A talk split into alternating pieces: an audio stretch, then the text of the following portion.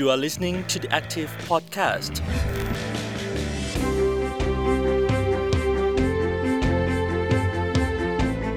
สวัสดีค่ะ ต้อนรับคุณผู้ฟังเข้าสู่ The Active Podcast นะคะ เปิดมุมมองใหม่กับหลากหลายเรื่องราวที่น่าสนใจ เป็นประจำทุกสัปดาห์นะคะ วันนี้พบกับดิฉันนิตยาเกรติเสริมสินดำเนินรายการค่ะ คุณผู้ฟังคะปีนี้แนวโน้มของอากาศร้อนเพิ่มมากขึ้นนะคะ แล้วก็จะบอกว่าเราทำลายสถิติในรอบ 72 ปีแล้ว หลังจากที่วันที่ 15 เมษายน 2566อุณหภูมิสูงสุดที่อำเภอเมืองตากอยู่ที่ 44.6 องศาเซลเซียสค่ะ ซึ่งถ้าหากว่าย้อนหลังไปเมื่อปี 2559 ก็มีอุณหภูมิ 44.6 องศาเซลเซียส ที่แม่ฮ่องสอนเท่ากันนะคะ ซึ่งจริง ๆ แล้วปัญหาเกี่ยวกับเรื่องของสภาพอากาศเนี่ยหลายคนก็บ่นกันมากเลยว่า อากาศร้อนนั้นมีผลกับปัญหาสภาพอากาศโลกร้อนหรือไม่ มันมีความเกี่ยวเนื่องกันอยู่ค่ะ เกี่ยวกับเรื่องของสภาพอากาศนะคะ ไม่ว่าจะเป็นอากาศร้อน อุณหภูมิแปรปรวนนะคะ หรือแม้แต่ผลผลิตนะคะ ที่เกิดขึ้นทางการเกษตร บางครั้งเกษตรกรก็บอกว่าตอนนี้ เก็บผลผลิตนะคะ ได้ไม่นานบางคนปลูกพืชผักผลไม้นะคะ อายุสั้นหน่อย แต่ขณะเดียวกันนี้เองนะคะ ประเทศไทยนั้นจริง ๆ แล้วฤดูนี้ เป็นฤดูผลไม้หลากหลายชนิด ทั้งมะม่วงทุเรียนใช่ไหมคะ แล้วก็ไทยเองเนี่ยมีชื่อเสียงเกี่ยวกับเรื่องของผลไม้ส่งออกค่อนข้างมากนะคะ ตอนนี้มันก็เลยมีการสนับสนุนงานวิจัยค่ะ ให้มีการขนส่งสินค้าผลไม้ไทยออกสู่สายตาชาวโลกนะคะ เขาได้มีการทำงานวิจัยทำมะม่วงส่งออกนะคะ ไปขายยังต่างประเทศ ก่อนหน้านี้นะคะ เรื่องขนส่งเนี่ยอายุการ เก็บเนี่ยถือว่ามีปัญหามาก ลูกค้ากว่าจะได้รับถึงมือผลไม้ก็งอมแล้ว โดยเฉพาะเราส่งไปต่างประเทศเนี่ยแหละค่ะ ส่งไปไกลตั้งยุโรป สหรัฐอเมริกา ญี่ปุ่นเกาหลี แต่ที่ผ่านมาปัญหาเรื่องของอุณหภูมิเนี่ยเป็นปัจจัยสำคัญเรื่องของระบบขนส่ง ล่าสุดค่ะคุณผู้ฟังคะมีนักวิจัยจากสถาบันเทคโนโลยีพระจอมเกล้าเจ้าขุนทหารลาดกระบังค่ะ หรือสจลได้ร่วมมือกันกับภาครัฐ แล้วก็เอกชนนะคะ รวมถึงประเทศต้นทางที่มีการส่งออกผลไม้ไทย รอบนี้เขาส่งไปที่ฝรั่งเศสนะคะ แล้วก็ส่งมะม่วงน้ำดอกไม้สีทองนะคะ ซึ่งก็ถือว่าขจัดปัญหาการขนส่งออกไป พอนักวิจัยได้คิดค้น นวัตกรรมโคเชนโลจิสติกนะคะ สร้างต้นแบบการจัดระบบโซ่ความเย็น และการกระจายอุณหภูมิในระบบโลจิสติกนะคะ เพื่อสร้างมาตรฐานรองรับการขนส่งผลผลิตทางการเกษตรแบบพรีเมียม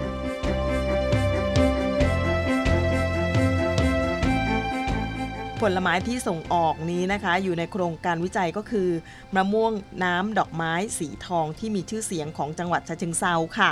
แล้วก็ว่ากันว่าจังหวัดฉะเชิงเซานั้น เป็นพื้นที่ที่ปลูกมะม่วงแล้วรสชาติอร่อยนะคะ เพราะว่าอยู่ในพื้นที่ที่เป็นเมืองสามน้ำก็คือน้ำเค็มน้ำกร่อยน้ำจืด ที่ผสมผสานนะคะทำให้มะม่วงน้ำดอกไม้สีทองนั้น มีรสชาติที่มีความเป็นเอกลักษณ์ ก่อนส่งไปยังฝรั่งเศส ตามรอยเส้นทางการทูต ในรัชสมัยสมเด็จพระจอมเกล้าเจ้ากรุงสยามนะคะด้วยวิธีการประคองอุณหภูมิ จากการใช้นวัตกรรมและเทคโนโลยี ระหว่างการขนส่งทางอากาศ ด้วยการยืดอายุมะม่วงเปลือกบางค่ะ ที่มีความอร่อยและมีชื่อเสียงของไทย ไปสู่ผู้บริโภคที่ประเทศฝรั่งเศส เล่าให้คุณผู้ฟังฟังแบบนี้นะคะ ดิฉันก็สงสัยเหมือนกันค่ะว่ามะม่วงส่วนใหญ่แล้วนะจะสุกเร็ว เดินทางไปยาวนานเหลือเกินมะม่วงก็อาจจะช้ำง่ายนะคะ เปลือกก็บางด้วย แต่ว่าที่ดิฉันเห็นงานวิจัยชิ้นนี้นะคะ ถือว่าเป็นแนวคิดที่ค่อนข้างดีค่ะ เขาทำเป็นนวัตกรรม ผ้าห่มเย็นที่รักษาอุณหภูมิไว้บนกล่องใต้เครื่องบินนะคะ คงรักษาอุณหภูมิจากที่อากาศร้อนจัดๆใต้เครื่องบิน ก็รู้อยู่แล้วว่าใต้เครื่องบินมันมีอากาศ แล้วก็อุณหภูมิที่สูงมาก ดิฉันได้มีโอกาสนะคะ ไปพูดคุยกับผู้ช่วยศาสตราจารย์ พิมเพนพรเฉลิมพงศ์ค่ะ ท่านเป็นหัวหน้าโครงการการจัดระบบโซ่ความเย็น และการกระจายอุณหภูมิในระบบโลจิสติก เพื่อสร้างมาตรฐานรองรับการขนส่ง ผลิตผลทางการเกษตรพรีเมียมนะคะ ซึ่งท่านก็เป็นนักวิจัยจากสจลค่ะ อาจารย์บอกว่ามะม่วงน้ำดอกไม้สีทองของไทย ส่วนใหญ่แล้วนะคะ บอบช้ำง่ายค่ะ เวลาขนส่งนะคะ ทางอากาศนั้นก็ค่อนข้างที่จะลำบากค่ะ บางครั้งเน่าเสียระหว่างขนส่ง ปกติแล้วเนี่ยเวลาขนส่งไปที่ลานโหลดสินค้า อุณหภูมิบ้านเราเนี่ยมัน 40 องศาอยู่แล้ว พอเข้าตู้โหลดสินค้าคุณผู้ฟังคะ อุณหภูมิสูงขึ้นนะคะ ซึ่งมีทั้งแดดมีทั้งความร้อนนะคะ มันมากถึง 70 องศาเซลเซียสเลยทีเดียว ซึ่งมะม่วงเปลือกบางทนไม่ไหวแล้วค่ะ เลยมีการใช้ผ้าห่มเย็นนะคะ ลดอุณหภูมิจนมะม่วงส่งออกได้อย่างมีคุณภาพ ซึ่งผู้บริโภคก็ได้สินค้าแบบไม่เสียหาย ซึ่งงานนี้นะคะ ได้รับการสนับสนุนทุนวิจัย จากหน่วยงานบริหารและจัดการทุนการเพิ่มความสามารถในการแข่งขันของประเทศ หรือบพขซึ่งก็ได้รับงบมาทดลองวิจัย พบว่าได้ผลดีลองไปฟังเสียงอาจารย์กันค่ะ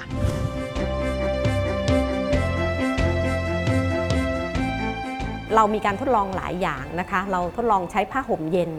นะคะ ทดลองออกแบบกล่องรูปแบบต่างๆ เพื่อที่จะลดอุณหภูมิการจัดเรียงนะคะ ตอนนี้เราก็ลดลงมาได้ประมาณ 18 องศา เป้าเราก็อยากที่จะลดมากกว่านี้เพื่อไม่ให้ไม่ให้อุณหภูมิมันเกิน เราไม่อยากให้เกิน 25 องศา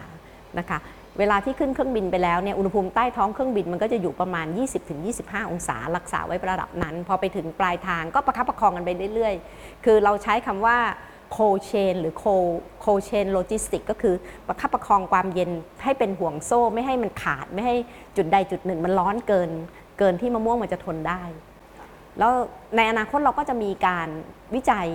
ตัวช่วยต่างๆนะคะที่ช่วยลดอุณหภูมิของไอตัวตู้ขนส่งเนี้ยเพื่อให้มันสามารถที่จะลดอุณหภูมิสินค้าให้ต่ำลง แล้วก็ยืดอายุการเก็บรักษาของผักผลไม้ให้นานขึ้น เราก็มีความคิดว่าตอบออในเฟสต่อไปนะคะ จะน่าสนใจมากกว่าไหม ถ้าเรามีมะม่วงข้าวเหนียวมะม่วงที่พร้อมรับประทานนะคะไปถึงปลายทางแล้วก็สามารถขนส่งไปได้ตามบ้านได้เลย ก็คือมะม่วงข้าวเหนียวมะม่วงปอกสดๆนะคะไปถึงก็ทานได้เลย หรือทุเรียนที่แกะสดแล้ว แต่ขนส่งไป แต่ทั้งนี้ทั้งนั้นเนี่ยการขนส่งผลไม้ที่เปิดผลแล้ว สิ่งที่สำคัญที่สุดก็คือความปลอดภัย นะคะการปนเปื้อน การรับประกัน การที่สามารถที่จะให้ผู้ซื้อเนี่ยมั่นใจได้ว่าผลไม้เหล่านั้นเนี่ยได้มาฐานไม่มีการปนเปื้อน ไม่มีการ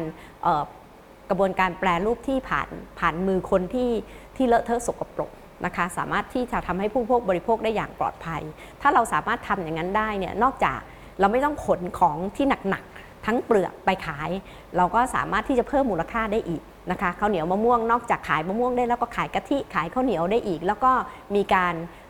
ส่งเสริมการจ้างแรงงานคนในประเทศได้อีก อันนี้ก็จะเป็นภาพที่เราอยากจะทำต่อไปในอนาคต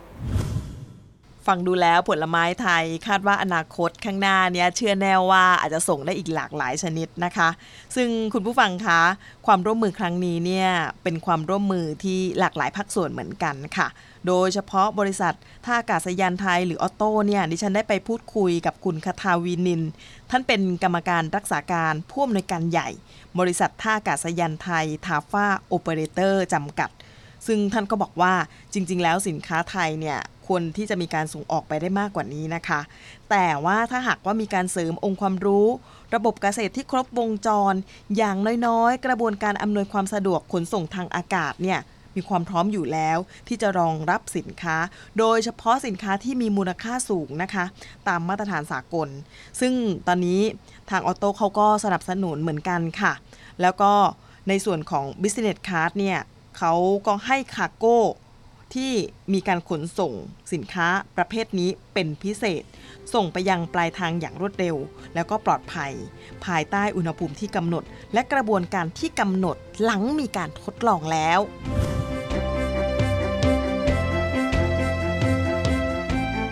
กระบวนการเรื่องของ cold chain logistic เนี่ยเราบอกว่าถ้าส่งออกทางไหนให้เร็วที่สุด ก็คือส่งออกทางอากาศ คราวนี้กระบวนการการส่งออกทางอากาศหรือ air cargo เนี่ยนะครับ กระบวนการเนี่ยก็จะมีการส่งออกแบบทั่วไปเลย กระบวนการที่ท่าอากาศยานสุวรรณภูมิหรือทั้ง AOT เนี่ยนะให้การสนับสนุนอยู่แล้ว แต่กระบวนการที่เราอยากจะ create เขาเรียกว่าสินค้าเกษตรเพิ่มมูลค่านะครับหรือเรียกว่า value added ของ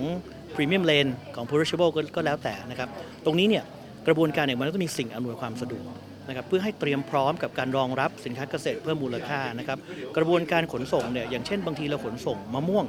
นะฮะน้ำดอกไม้ที่ราคาค่อนข้างสูงต่อชิปเมนต์นะครับก็ต้องการสถานที่ที่ขนส่งออกไปเนี่ยได้อย่างมีประสิทธิภาพนะครับลดต้นทุนและประกอบกับกระบวนการของการขนส่งเนี่ยให้มันได้คุณภาพตามมาตรฐานสากลแต่อย่างน้อยๆนะคะ คุณผู้ฟังเราก็ต้องทำมาตรฐานของผลไม้ไทยส่งออกไปยังต่างประเทศเนี่ยจะต้องมีมาตรฐานนะคะที่แต่ละประเทศปลายทางนั้นต้องการด้วยนะคะ ลองมาฟังเสียงทางด้านของศาสตราจารย์พิเศษกิติพงศ์กิตยาลักษ์กันบ้างค่ะ ท่านเป็นนายกสภาสถาบันเทคโนโลยีพระจอมเกล้าเจ้าคุณทหารและกระบังค่ะ และท่านยังเป็นประธานมูลนิธิชเชิงเซาเพื่อการพัฒนานะคะ ท่านบอกว่าการนำมะม่วงน้ำดอกไม้สีทองไปฝรั่งเศส ด้วยการจัดทำแบบนี้เนี่ยถือว่าเป็นการยกระดับรายได้ของชุมชน แล้วเกษตรกรไทยนะคะ ด้วยไปอีกทางหนึ่ง โดยเฉพาะมะม่วงน้ำดอกไม้สีทองนะคะ จากจังหวัดฉะเชิงเซาที่มีชื่อเสียงเนี่ยนะคะ ถือว่ามีเอกลักษณ์ค่ะ การขนส่งด้วยระบบโคเชนโลจิสติกนะคะในการรักษาอุณหภูมิก่อนถึงมือผู้บริโภคนะคะอย่างมีมาตรฐาน ถือว่าผ่านการวิจัยรองรับที่เป็นประโยชน์มากต่อวงการเกษตรไทย และนี่ก็คือโมเดลสำคัญที่จะขยายต่อยอดตลาดส่งออกไปยังต่างประเทศ ในฐานะที่ประเทศไทยเองเนี่ยถือว่าเป็นศูนย์กลางอาหารโรคนะคะ ที่พัฒนาได้อีกไกลและก็จะเป็นส่วนหนึ่งที่สามารถนำเม็ดเงินเข้ามาในประเทศอีกมากเลยล่ะค่ะ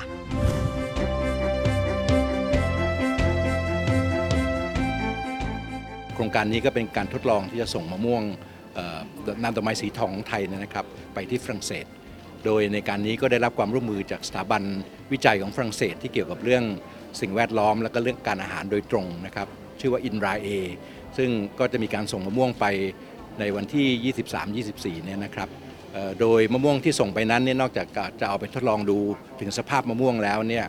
ก็ได้รับความร่วมมือจากสานทูตไทยประจำกรุงปารีสนะครับก็ จะนำไปแสดงนะครับในวันเรียกว่าเป็นวันนวัตกรรมระหว่างรัฐบาลไทยกับฝรั่งเศสนะครับ ก็ถือว่าก็ถือโอกาสเป็นการโชว์มะม่วงไทย แล้วก็ข้าวเหนียวมะม่วงของไทยพอดีนะครับเราก็ได้รับความร่วมมืออย่างดียิ่ง ซึ่งอันนี้ก็จะเป็นส่วนหนึ่งของความพยายามของสจรในสานะสถาบันการศึกษานะครับที่จะทำให้งานวิจัยเนี่ยได้นำมาได้ใช้จริงกับการส่งเสริมผลิตภัณฑ์ทางการเกษตรของไทย ให้ประเทศไทยสามารถเป็นศูนย์กลางอาหารของโลก แล้วก็สามารถส่งอาหารโดยเฉพาะผลิตภัณฑ์ที่เน่าเสียง่ายเนี่ยได้ไปทั่วโลกนะครับ อันนี้ก็เป็นต้นแบบที่จะเอ่อเกิดระบบที่ดี แล้วก็ส่งเสริมซอฟต์พาวเวอร์ของไทย ก็คือจะทำให้ข้าวเหนียวมะม่วงของไทยเนี่ยนะครับเป็นที่รู้จักมากขึ้นด้วยครับ คุณผู้ฟังคะจริง ๆ แล้วเนี่ยเกษตรกรไทยใช่ว่าจะมีแต่เกษตรกรที่รุ่นอาวุโสรุ่นใหญ่นะคะแล้วอายุมากเท่านั้น แต่เดี๋ยวนี้มีเกษตรกรรุ่นใหม่รวมถึงสตาร์ทอัพนะคะ ที่ทำเกษตรส่งออกเข้ามาให้ความสนใจเกี่ยวกับอาชีพนี้ค่อนข้างมากนะคะ เพราะว่ามันสามารถนำเม็ดเงินเข้ามายังต่างประเทศค่อนข้างเยอะเหมือนกันค่ะ ดิฉันได้มีโอกาสพูดคุยกับคุณนิติชัย จิตกุศลรุ่งเรืองค่ะ ซึ่ง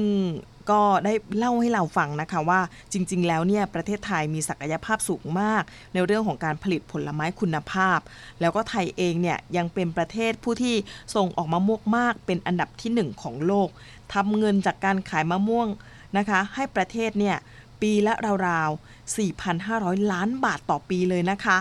ซึ่งก็มีแนวโน้มว่าสามารถขยายตัวได้อีก โดยเฉพาะมะม่วงไทยเนี่ยเป็นที่ต้องการมากในที่แถวแถวแถบยุโรปแล้วก็อเมริกาค่ะ การที่มีนวัตกรรมรักษาอุณหภูมิระหว่างขนส่ง จึงเปรียบเสมือนเส้นทาง หรือเป็นบันไดเชื่อมโยง โลกให้กับชาวต่างชาติ ได้ลิ้มลองของอร่อยจากประเทศไทยด้วย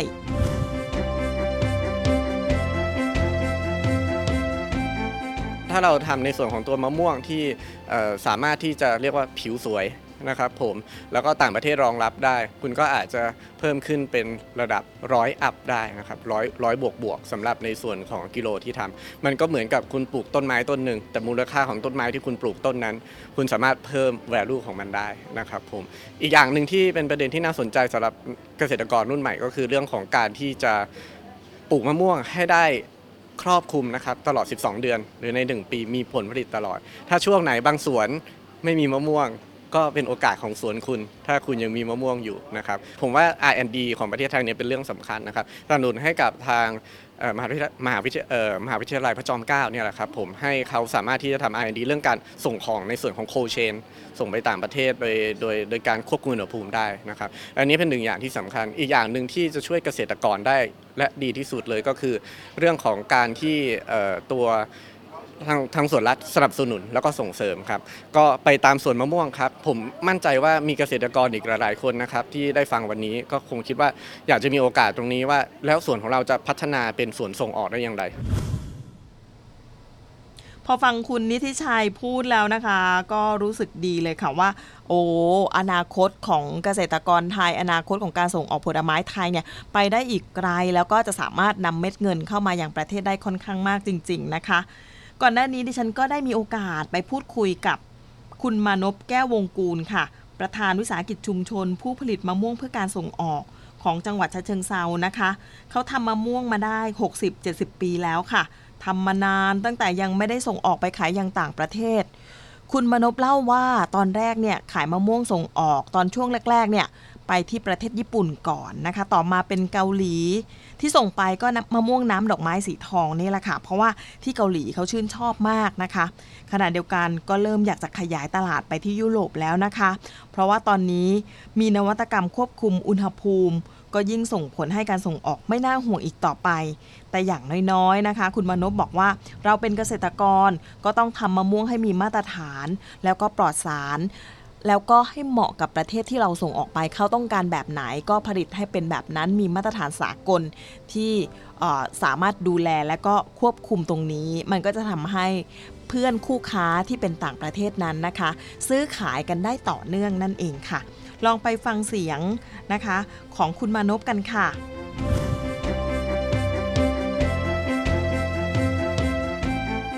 ที่จริงผมผมคิดว่า ลไม้โดยเฉพาะผมก็บอกมะม่วงเนี่ยถ้าเราจะทำให้มีชื่อเสียงส่งไปประเทศไหน เราต้องรักษาคุณภาพของเรา เราจะส่งมะม่วงอ่อนไปขายเป็นเด็ดขาด เพราะฉะนั้นเราไปมะม่วงเนี่ยเราจะส่งไปเราต้องรับรองว่า ไปถึงปลายทางเขาบริโภคแล้วจะต้องติดใจมีรสหวาน เพราะฉะนั้นก็อยากจะฝากว่าทุกท่านที่จะส่งไปเนี่ยเราตรวจสอบมะม่วงคุณภาพของเราว่า เก็บแก่อย่างน้อยๆ 80%หรือ 75%ขึ้นไปนะฮะ อย่าเก็บอ่อนส่งไปเป็นเด็ดขาดนั่นนะที่ทำให้ประเทศไทยเรื่องมะม่วงน้ำดอกไม้สีทองไทยเนี่ยมีชื่อเสียงแน่ๆนะครับ พอฟังแล้วโครงการการจัดระบบโซ่ความเย็น และก็การกระจายอุณหภูมิในระบบโลจิสติก เพื่อสร้างมาตรฐานรองรับการขนส่ง ผลผลิตทางเกษตรพรีเมียมทางอากาศ ด้วยการจัดส่งมะม่วง น้ำดอกไม้สีทองนี้ คุณผู้ฟังคะถือเป็นงานวิจัยนะคะที่ให้ความร่วมมือจากหลายภาคส่วนค่ะ แล้วก็ครบวงจรจริง ๆ เพราะว่ามีทั้งออโต้นะคะทั้งท่าอากาศยานไทย หรือแม้แต่บพขสจลนักวิจัย ภาคเอกชนและก็ภาครัฐนะคะ ที่เขาร่วมมือกัน แล้วก็เป็นโอกาสสำคัญนะคะ ที่งานวิจัยครั้งนี้ ถือว่าเป็นการต่อยอดโมเดล ที่จะทำให้ผลไม้ไทย มีมูลค่าทางเศรษฐกิจ นอกจากนี้นะคะ ก็ถือว่าเป็นการตรวจวิเคราะห์คุณภาพนะคะ ที่ค่อนข้างดีประสบความสำเร็จตั้งแต่แรกทำให้ประเทศที่อยู่ปลายทางเขาก็สามารถที่จะลดการตรวจสอบได้นะคะโดยงานวิจัยครั้งนี้ค่ะ ได้รับคัดเลือกให้ไปจัดแสดงในงาน f a n s c o Thai Innovation and Startup Week 2023 ณ กรุงปารีสประเทศฝรั่งเศสค่ะ โดยสำนักงานนวัตกรรมแห่งชาติก็ได้ร่วมกันกับสถานเอกอัครราชทูตไทยนะคะ ระหว่างวันที่ 20 เมษายน ถึง 4 พฤษภาคมที่ผ่านมานี้เองค่ะพอฟังแล้วเห็นอนาคตการส่งออกผลไม้ไทยเลยนะคะ เพราะว่าหลังการเลือกตั้งนี้ เกษตรกรไทยคนปลูกผลไม้ไทยหรือว่าปลูกพืชเกษตรนะคะ ก็คาดหวังแล้วค่ะว่า นโยบายเกษตรไทยที่เพิ่มผลผลิตในเรื่องของการส่งออก แล้วก็การสร้างนวัตกรรมเหล่านี้ ถือว่าเป็นประโยชน์อย่างมากนะคะสำหรับประเทศชาติ เชื่อแน่ว่าอนาคตถ้าเกิดว่าเรามีเกษตรกรรุ่นใหม่ ร่วมกันส่งออกอีกนะคะ แล้วก็ส่งผลให้ผลไม้ของไทยเราเนี่ยมีมูลค่าที่สูงขึ้น พรีเมียมขึ้นขายของที่มีราคาดีเนี่ย มันก็จะนำเอาเม็ดเงินเข้าประเทศได้อย่างมหาศาล ขออย่างเดียวค่ะ นโยบายสนับสนุนเกษตรต้องครบวงจรด้วยนะคะ เพราะว่าให้ทุกฝ่ายได้มีความพร้อมกันทุกกระบวนการ